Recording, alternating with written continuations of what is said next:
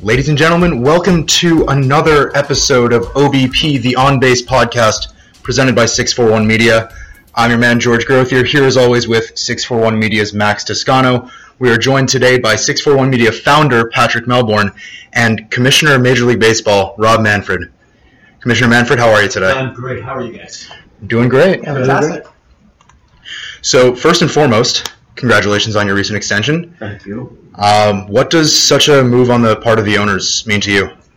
Well, I think that it gives you a uh, uh, period of time to think about how you're going to move the game forward, um, what we need to be doing with the game to make sure that we're as competitive as possible in a very uh, competitive entertainment environment. So, you know, I welcome that opportunity. We got a great working group here at Major League Baseball, and we think we can do good things with the game. Technology is a growing part of baseball in general. We're seeing AWS come in and bring in StatCast, and everybody seems really into it. What are growth opportunities in that direction within the next few years? Well, I think that um, we're focused on a couple of different areas. Um, we have a new uh, virtual reality home run derby game that we're very excited about. Um, think there's real opportunity um, in the area of uh, virtual reality in general. Um, we're also um, uh, focused on um, increasing our profile, I guess is the way I would say it, in the area of electronic games. Um, I think it's an important source of engagement, particularly engagement for younger people. So those are two big areas of focus. Does that extend also into social media, that whole technology area? Well, look, our social media presence is something that we work on constantly. Um, you know, it's an important way to market the game, um, kind of becoming the preferred way to market anything. And, uh, you know, we have a very large so- social media group here uh, at 245 Park, um, and it's been a real area of focus over the last 12 months. And as these negotiations go on with some of the regional networks, is some of the direction maybe kind of focusing to shifting online a little bit more? Well, look, I think that digital rights are an important part of that negotiation. Um, obviously, when you look at a traditional linear product, you talk about, you know, making an investment. Um, you want to know what your digital rights are because the, the media landscape is changing rapidly. I think from our perspective, our involvement in that process is really about the latter point. The more you control and centralize your rights, the easier it is to respond to a changing media landscape. Yeah, and I definitely think uh, Major League Baseball, uh, the teams in particular, with their social media accounts, have done a great job engaging with fans. Um, I've seen a lot of uh, response, uh, as well as just you know witty banter Right. uh, and all that kind of stuff. So I think uh, Major League Baseball is definitely headed in the right direction there. Thank you. When it comes to fan engagement, too, something a lot of focus has been shifting toward is making baseball inclusive to even more than what the traditional kind of target audiences. is. Mhm. What strategies is Major League Baseball looking to employ to start getting more LGBT people maybe interested in just a wide demographic in general? Well, we have a you know um, very long-standing and well-developed diversity and inclusion program. Um, the individual clubs, a lot of them host spirit nights in their ballpark as a you know, it, it's symbolic of your desire to be as inclusive as possible. Um, so, and, and it's not just, uh, uh, it, it, you know, it's all sorts of groups, you know, ethnic groups, whatever that, that, that we try to attract with, with special nights in addition to the spirit nights. Um, I, I think the second thing is we focus on our workforce. Um, I, I think it's really important um, that fans see a workforce that's diverse.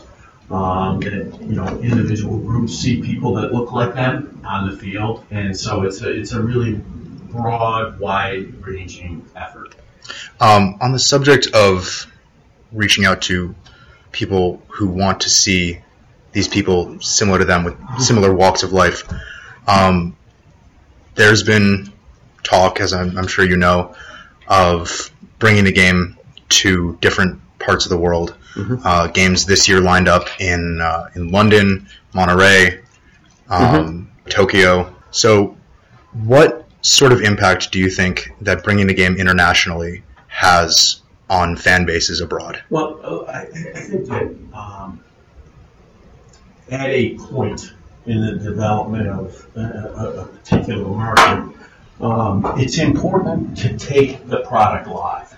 Um, you know, unlike you know people's view of some other sports, the, the, the in-park experience in baseball is one of our best. You know, people really um, thrive. They love the idea of being in a ballpark, seeing the game live. So let's take London, probably the best example. For a number of years, um, and we've been working on the development of that market. It begins with simple things like licensed product, right? You, get people familiar with logos. They may not even understand it's a baseball team, but they like the logo. They start wearing it.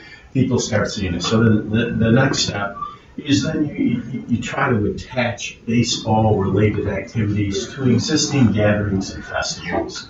Um, so we've run home run derbies in conjunction, in conjunction uh, you know, food festivals, music festivals. Um, we've made extensive use of the, the virtual home run derby game just to, again, get people familiar with the product.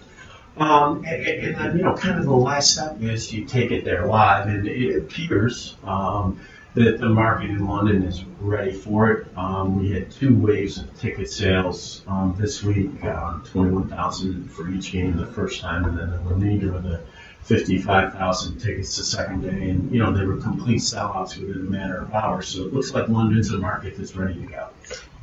Yeah, what do you think as far as um, you know expanding your view towards uh, London? What do you think that uh, such a um, a different landscape and uh, society from what most of baseball has been exposed to can bring to the uh, to the table? Well, look, I, I, I think that, um, you know, Europe, huge opportunity economically.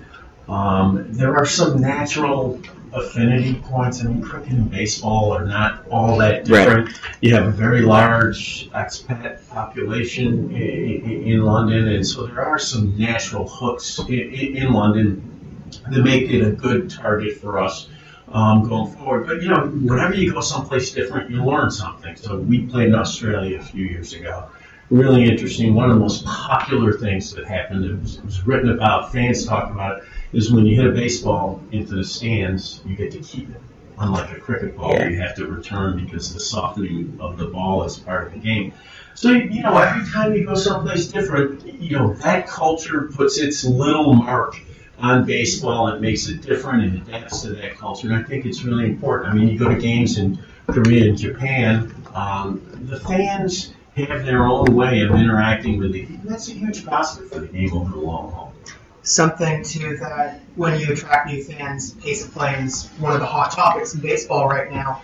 Over the next couple of years, are there any specific goals regarding pace of play that MLB is looking at? Yeah, look, I, I, we, we we don't, um, as much as it gets written about, um, we don't really think about the issue in terms of pace of play. Pace is one aspect of the entertainment value of, of, of our product. We want to make sure that both for the audience in the ballpark and the fans who are watching at home, we provide them with the best entertainment. And that involves being crisp, not having a lot of downtime, but it also involves things like action and, and making sure that um, we fill whatever gaps there are in the game with interesting things to keep the fan, particularly the broadcast fan, engaged.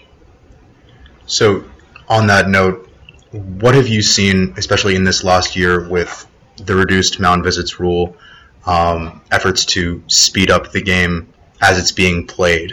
Well, we had um, what we regard to be a successful um, effort on pace this year. Um, we think the most important thing is both the mound visit rule and the the inning break changes that we made went forward without any real disruption of play on the field. It's not like people were saying, "Oh, if I had one more mound visit, I would have won instead of one." You, you didn't hear any of that. Um, and the games are shorter; they're about five minutes shorter. But pace is one of those things you just have to keep after it. You're, there's no magic bullet that's going to make the game two hours instead of three hours. It's just one of those things you need to continue to work on. But most important, it's one aspect of the entertainment value that we're trying to provide to the fans. So, in terms of, I mean, I first got into baseball at a very young young age, of course, um, because of one of the most unique elements in sports, baseball doesn't have a clock. Right. The game can go forever and ever and ever. You saw World Series, 18 innings. So, in terms of appealing to that type of fan, with the element of adding between inning pitch count clocks, all of those, what can you say to that? Well, I, I, I, look, the kind of clocks that we have talked about using, right up to including the pitch clock that's used in the minor leagues, are clocks that's designed um, to, to move play along. And no one is suggesting, um, I think when people talk about the romance of the game with no clock, it's that the game ends when the game ends. Nobody's talking about changing that. Okay, I mean, Right. people get caught up in the sophistry of, oh my God, you're putting in a clock in the in the game in the game that's never had a clock. Well, what really matters is the game plays out the way the game plays out, and nobody's talking about changing. The way I've always viewed this uh, whole pace of play thing is that you're just trying to, there's, you know, with baseball, you've kind of got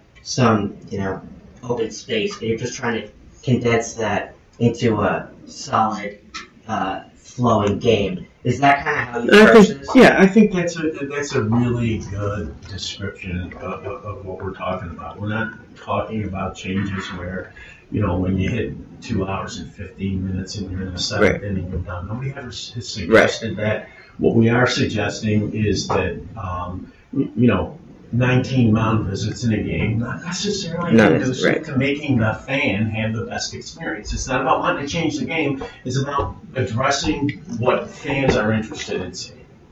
Yeah, I def. I mean, I definitely am a big fan of the mound visits rule. It uh, it forces managers to uh, think a little bit, uh, catchers to think a little bit, Mhm. uh, pitchers to uh, really buckle down. Um, Definitely did see there seemed like there would be a lot of aberration that there was kind of no aberration. Right? Well, you know, it is sort of um, the way of change.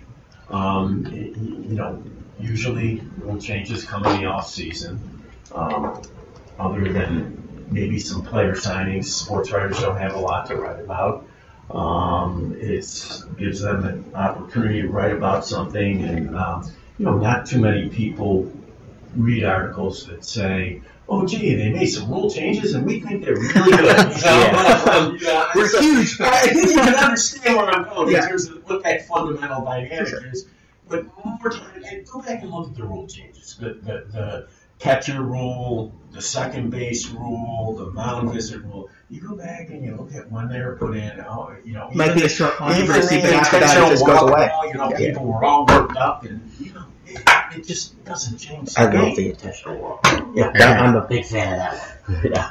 Big time saver. Well, that's good. But the mound visit rule, one thing that I absolutely love about it is that it's affected, as Max just said, the strategy of the game. Mhm. You have to think about when you're going to use Right. a mound visit, when is the right time to go out there, and you only get six. Right. It is something. I look. It, it is another element of strategy. I think one of the things that, that is, you know, fundamentally appealing about the game is the most strategic of the professional sports, and you know, I think um, people. Because managers are strategic thinkers in general, they adjusted to the rule. They figured out how to do it. Yeah. Um, rarely have you seen people run out of visits, um, and you know that's a good thing. That's a good thing.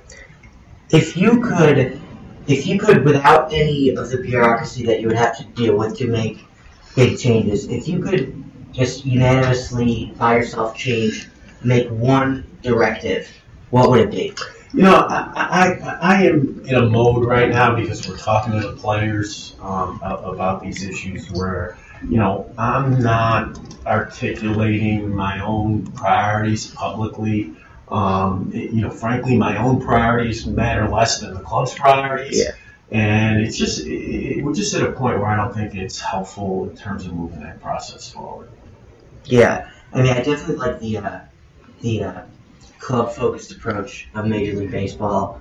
Um, I really like the uh, kind of the way you work with the clubs um, and how kind of communicative the process is. Well, look, the, the, you know, our clubs are our constituents, right? I mean, we, we sit here to act as their representatives, and I think that, um, when you lose sight of that, um, you're probably letting yourself in for a governance problem Right. the long haul. Definitely would agree with that.